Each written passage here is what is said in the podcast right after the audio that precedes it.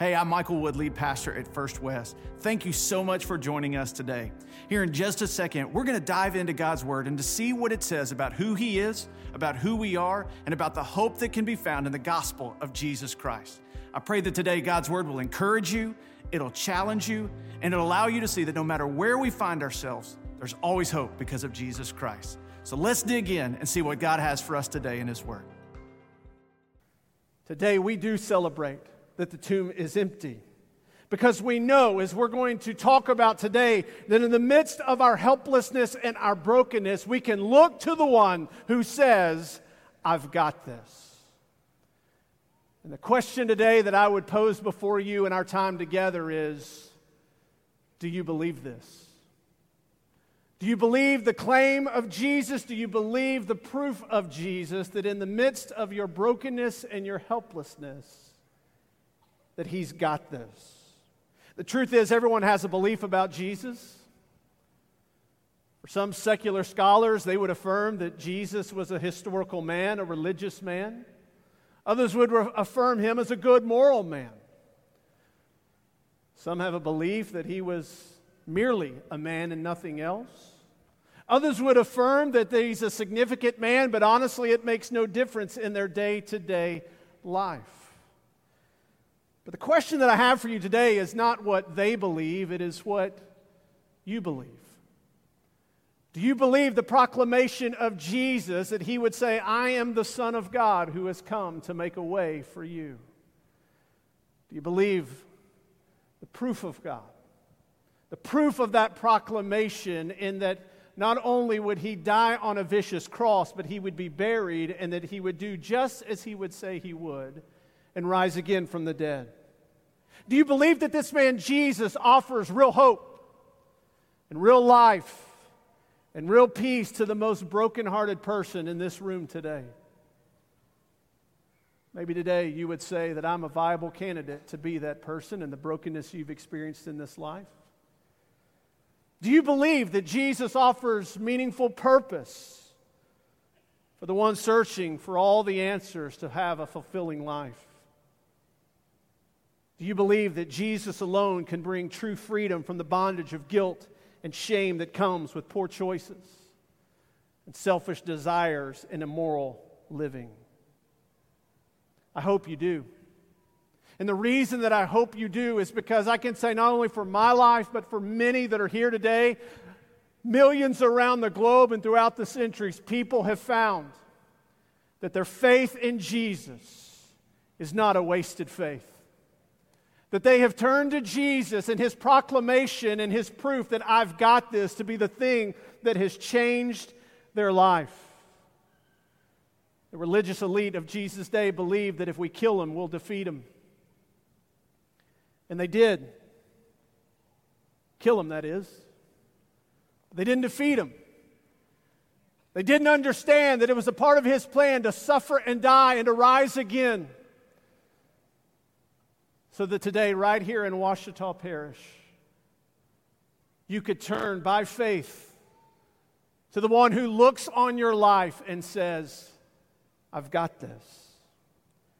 Today, I want to invite you, if you have your Bible, to turn to John chapter 11. As we see a moment as Jesus, the Son of God, is walking among his creation.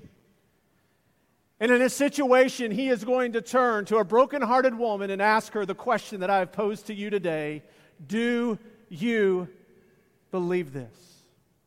And as we look at this text in John 11, we're going to see, I believe, three things that should compel you to turn in faith to this one Jesus, trusting that He's got this.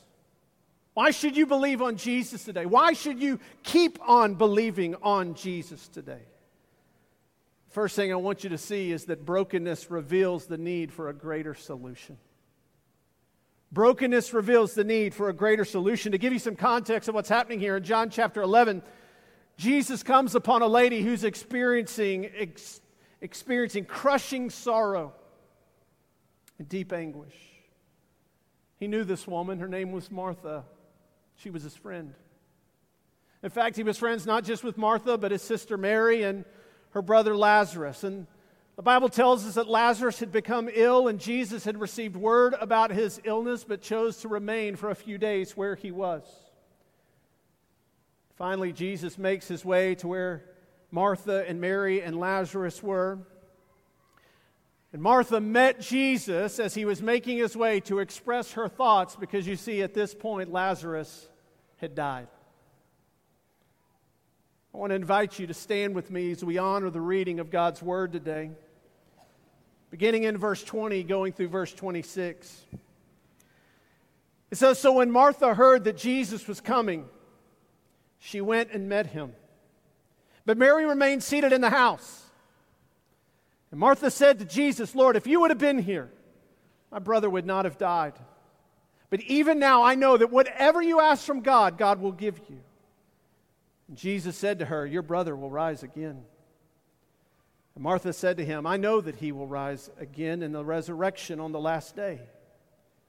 And Jesus said to her, I am the resurrection and the life. Whoever believes in me, though he die, yet shall he live. And everyone who lives and believes in me shall never die.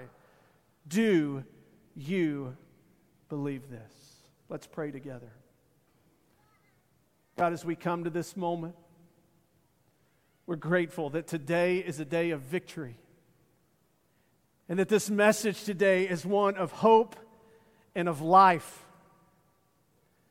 And I ask today that, Spirit of God, that you would pierce the heart of every person here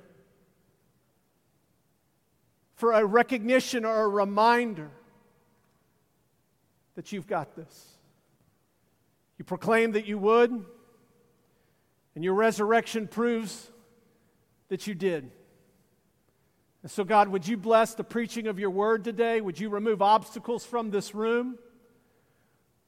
Would you allow us, by your grace, to have a posture that is ready to receive what the God of all creation would have for us today? God, we give you this time.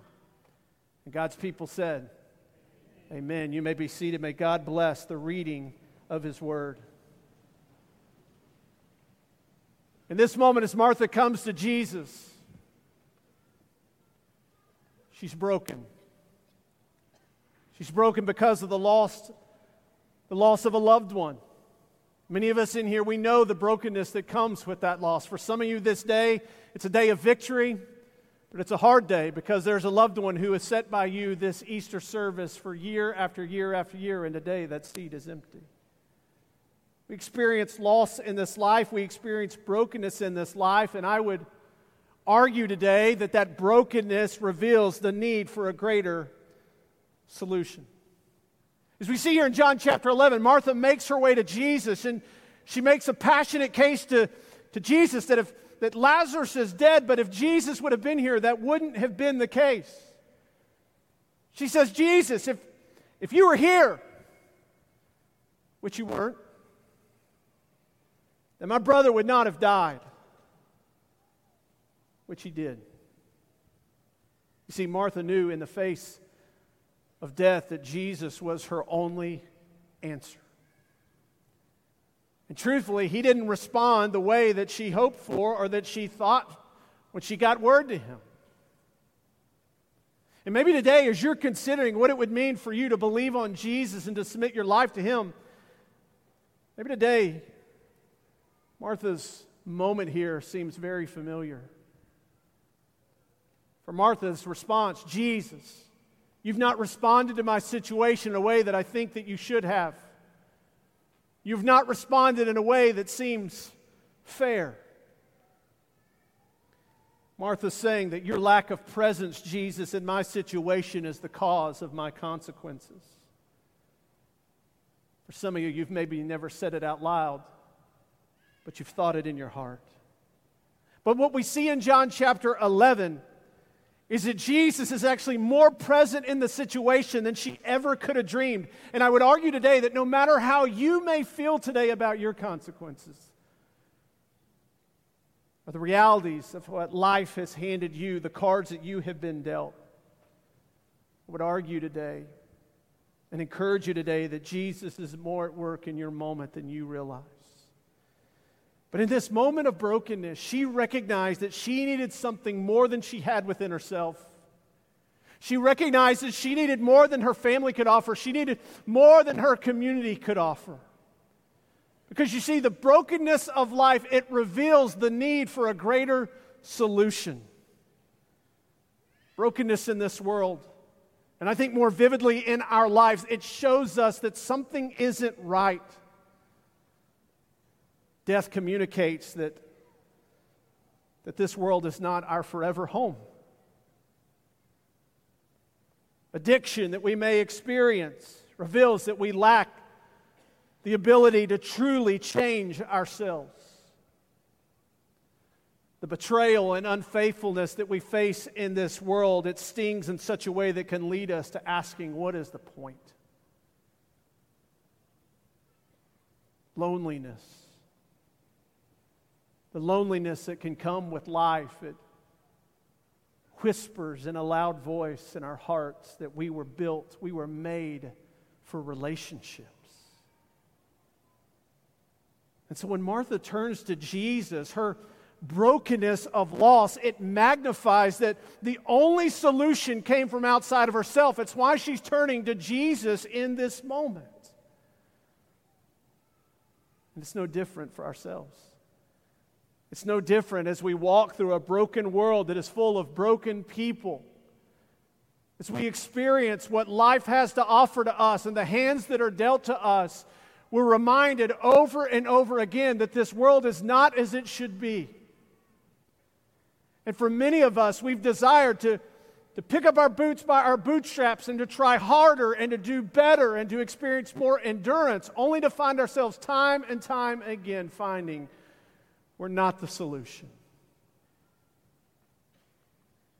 For some, we've turned to power and money. For some, we've turned to sex. We've turned to different things in this world to try to find the solution for the brokenness in our hearts. And Martha turns to Jesus in the midst of her brokenness. When we experience the brokenness in our lives, it reminds us we need something to change us, something to save us, something to rescue us and to give us hope. And that's why we celebrate today. Because over and over again in the scriptures, Jesus says, I've got this. And not only does he proclaim it with his words, he proves it in his victory over death, sin, and the grave. Why should we believe? Because brokenness reveals a greater solution, the need for a greater solution, but also, let's talk about what he proclaimed. Why, why should we believe on Jesus today that he's got this? Because of what he claimed about himself. All right, look with me in verse 21. It says, Martha said to Jesus, Lord, if you would have been here, my brother would not have died. But even now, I know that whatever you ask from God, God will give you. And Jesus said to her, Your brother will rise again. Verse 24 Martha said to him, I know that he will rise again in the resurrection on the last day. I love this in this moment as we see the gracious heart of Jesus.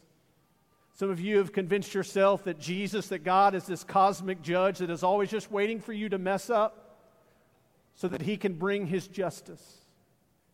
And here, in a moment where a woman is given a heartfelt, passionate plea, a complaint to Jesus that if you would have been here, and in that moment, a gracious response, your brother will rise again. But I want you to see what happens here is Jesus responds. Martha here says in verse 24, I know that he will rise again on the resurrection of the last day. In Martha's mind, she is thinking from a Jewish perspective that when the Messiah comes and when God restores all things, there is going to be a great resurrection for all those by faith that they will rise in that moment. Martha is thinking of a future event, and what we see here is that Jesus is not talking about a future event, but he is talking about a present person. And the present person is not just present in time, but for Martha, he is present there in location. He has come to be with his people. And Jesus makes a claim here I am the resurrection and the life. What Jesus is claiming at this moment is that the resurrection, the hope for those on that day, for the people of faith, it is going to be by Jesus and it is going to be through Jesus. He is saying to Martha, I've got this. It is who I am. Jesus, once again, is placing himself as the central figure for man's hope in their relationship to God. And over and over again, Jesus makes unmistakable claims about himself as the gospel writers account. In the same vein, in John chapter 14, he says, I am the way, I am the truth, and I am the life. No one comes to the Father except through me. In a sense, he's not just saying, I've got this. He's saying, no one else does. Nothing else does. And then he asks Martha this question Do you believe this? Do you, Martha, do you believe this? And I want you to notice today, this is important for us as we consider what it means for our life. That when Jesus says, Do you believe this? He's not asking, Do you believe a set of facts? Do you believe some historical truth? When Jesus says, Do you believe this? we know what he's speaking of here. Because he says, To the one who believes in me, Though he die, yet shall he live. What Jesus is calling to, what he's calling Martha to, to believe this, is to believe on him as the resurrection and the life. That whoever lives and believes in me shall never die. In John's gospel, he is making clear of Jesus' claims to be the Son of God. Multiple times, he gives us these phrases that Jesus would say, I am. I am the bread of life. I am the light of the world. I am the door. I am the good shepherd. I am the vine. I am the resurrection. I am the way, the truth, and the life.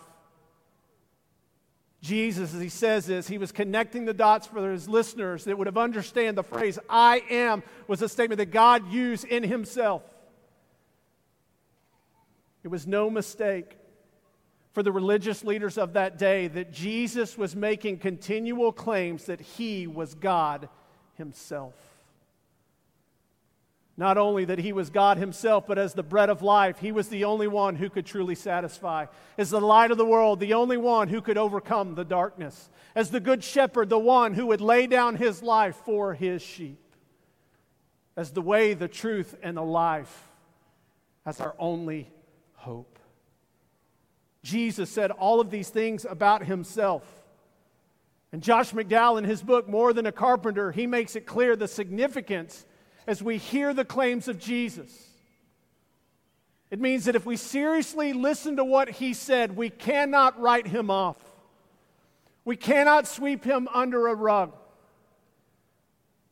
Josh McDowell says that his claims were so clear about who he was and what he was coming to do that he must be truly the Lord, a lunatic, or a liar. He leaves no room to be a good moral man. He's either legitimately God in the flesh, a crazy man, or a pathological liar. There is no room for any other option. Jesus cannot be ignored, and neither can his claims. And today you may be thinking, well, Michael, anybody can claim anything. And you're right. I could claim that I've never made a mess up or mistake in my life. I could claim that I have no need for God in my life, that I can do life on my own. We can make claims day in and day out. But the significance of Jesus is not just the clarity of the claims that he made that I am God and I have come to rescue humanity from their sin and that there is no other way except through me. But Jesus didn't just come proclaiming, I've got this, He proved it. And I want us to take a moment this morning as we celebrate the significance of this day that the tomb is empty. It is the supporting evidence that Jesus has got this. I mean, it is one thing in this moment as Martha comes to him to say, I am the resurrection and the life. It is one thing to claim that your brother will live again. But understand, Jesus is dead. I'm sorry, Lazarus is dead. Lazarus is dead, dead. It tells us here that it's been four days since Lazarus died. That's significant because in Jewish thought life, many believe that it was after the third day that death was truly permanent. In fact, some ancient rabbis believed that when a Jewish person died, that their soul, the soul of the deceased, had actually hovered over the body for three days and then would depart. And so, for Jesus to show up four days after Lazarus has died, for the people there, there was no doubting that this man in the tomb was truly dead. And as we continue to look in John chapter 11, we see that Jesus is not only claimed that he is the resurrection and life and that Lazarus will live again, we see that he does just as he said he would. It tells us, beginning in verse 38, that he goes to the tomb of Lazarus and he tells him to take away the stone. And Martha says, Well, Jesus, you know it's going to smell a little bit. Jesus isn't really concerned. And it tells us that Jesus, that he lifted his eyes to heaven. And he prayed, Father, I'm thankful that you have heard me today and that you always hear me. But he, he says, But listen, I'm doing this, not on your account, but I'm doing it on the account of those that are here. What Jesus is saying is that what's about to happen in this moment, it's happening so that those that are there will know that he is the resurrection and the life. And in John chapter 11, verse 43 and 44, we see this moment. It says, When he had said these things, he cried out with a loud voice, Lazarus, come out. And the man who had died came out. Don't miss that phrase. The man who had died walked out. His feet his hands and his feet bound with linen strips, and his face wrapped with a cloth. And Jesus said to them, Unbind him and let him go. So the claim to Martha, I've got this, was now a reality. The supporting evidence of the claim that Jesus was greater than death. And you understand that the proof of who he was wasn't just in this moment, although this moment is significant. Because you see, historians and scholars are unanimous, almost completely unanimous, that there was a man named Jesus of Nazareth who was put to death by Roman soldiers. And what we know is that although thousands of thousands of people faced the death on a cross, there was only one man who three days later walked out of the grave, defeating death itself.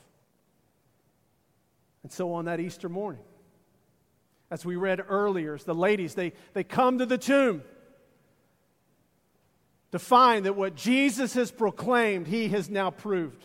And the question that is asked is why are you looking for the living among the dead? The tomb was empty, and it is empty to this day because Jesus is alive. He's got this. He has proclaimed it and he has proved it. He proved it, not just in that the tomb was empty, but the Bible shows us numerous appearances that he would make, even to groups of large as 500 people.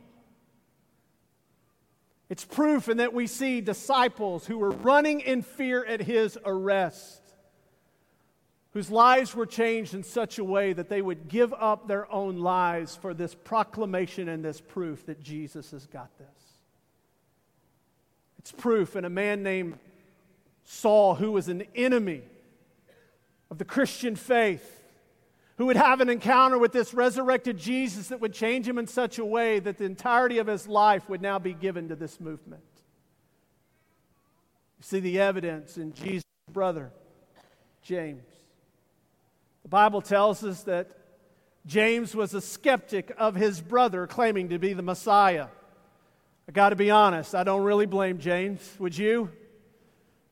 Your sibling was going around saying that they were the Savior of the world, but for James, who was a skeptic of his brother, his life is changed and that he becomes one of the pillars of the early church. Jesus proclaimed it, and he proved it. And today, some of that proof is sitting in this room right here. You see, the lives were changed of the disciples, they were changed of Saul, they were changed of James. But they've also been changed of millions and millions of people from that moment to this. Moments that have heard the proclamation of Jesus, I've got this. And they've considered the proof. And they have responded by faith to trust in Jesus for their sin, for their forgiveness, they have trusted in Him for hope and purpose, and He has changed their life. Do you believe this? Jesus proclaimed that I've got this. And the Bible says that the motive of his actions was love that God demonstrated his love for you in this, and that while we were still sinners, Jesus died for us. You see, that brokenness in our life, it's a result of sin. And the Bible says that it is that sin that separates us from God. That means today, outside of Jesus Christ, we're all in an eternal predicament. But God loves you and He has made a way for you, and that Jesus would come to the cross to pay the penalty of that sin. And the Bible says that He was delivered up for our sin and He was raised for our justification. It means that in Christ overcoming death, it means that He has overcome sin. And that today, for those that are here, that you've walked into this room and you don't have an assurance in your life that you have turned to Jesus and His claim that I've got this that today by faith you can know that God loves you. And He has demonstrated that love in Jesus going to the cross. And today you can express that faith that He is the resurrection and the life.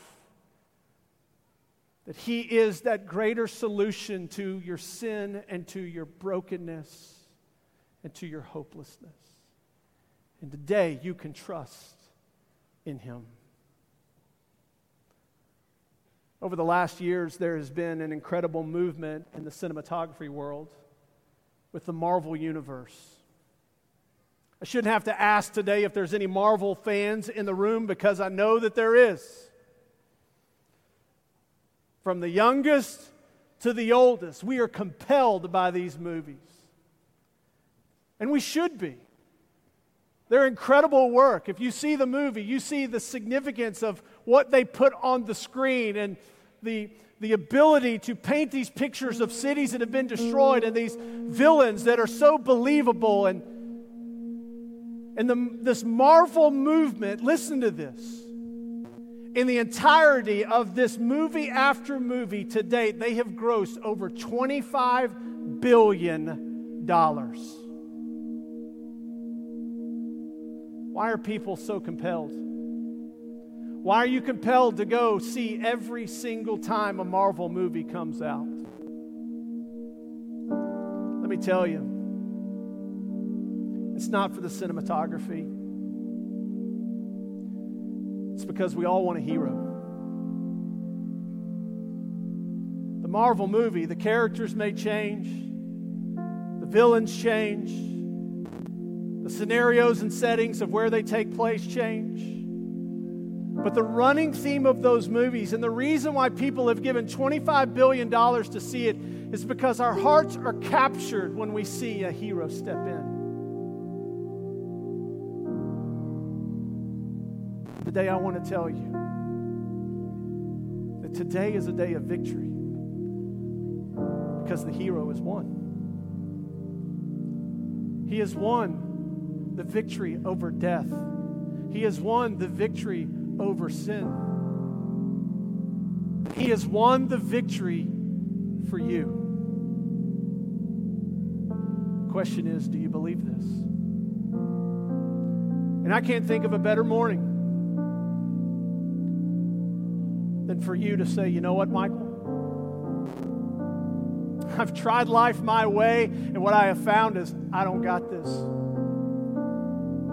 And I've put my trust in the world, thinking that if I can pursue the world, that it will be the things of the world that will fill my heart, will cure that loneliness, that will bring meaning into my life. And what you have found time and time again is the world, it ain't got this. But today, the God who spoke all things into existence is whispering loudly into your heart today I've got this. Would you trust on me? Give your life to me. Surrender your life. Confess your sin. And know that the one who doesn't just proclaim it, but proves it with an empty grave, if he has the power to overcome the grave, he has the power to change your life. Today he offers that gift to you. I want to invite you today, would you bow your head all across this room? And today I want to bring you to a moment of decision. Because truthfully, it doesn't matter what your parents have believed, it doesn't matter what your community has believed. Mean, doesn't matter what your spouse has believed. Today, in the light of the brokenness of this world and the brokenness of our life, do you believe Jesus' proclamation and his proof? I've got this. Do you believe that he loves you?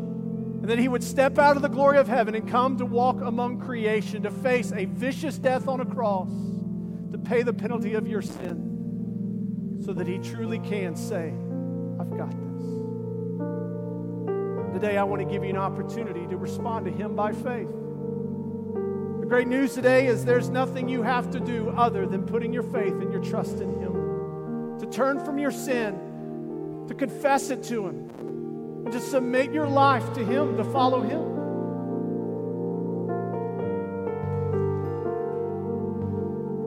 Right now, in the quietness of this moment, would you respond by faith? Just a moment, I'm going to pray a prayer. It's a prayer of faith to God, of saying, God, you've got this. And today, if you're here and you'd say, Michael, I want to be included in that prayer. I know today, today I need to give my life to Jesus. I need to trust Him that He's got my life.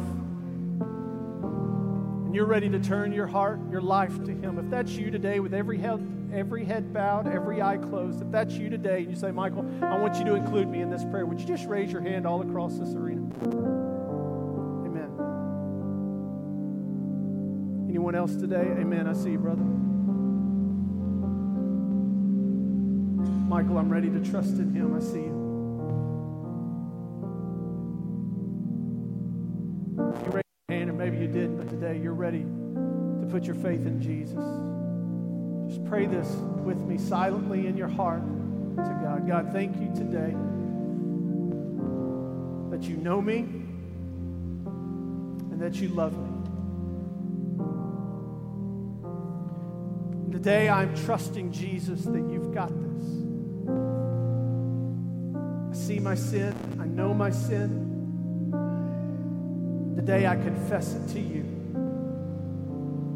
And I'm asking you to forgive me of my sin as I turn from it and I turn to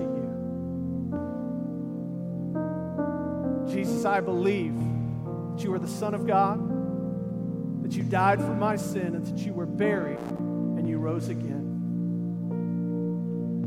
Today I'm ready to put my life into your hands and to follow you the very best that I know how. Thank you so much for joining us today. Uh, we hope, again, that you were uh, encouraged by what God had to say for you and for your life.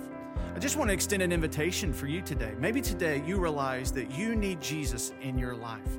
Maybe today you just need to take that next step in your spiritual walk, or maybe you've got a spiritual need. And I want you to know that we would love to come alongside you and serve you any way that we can.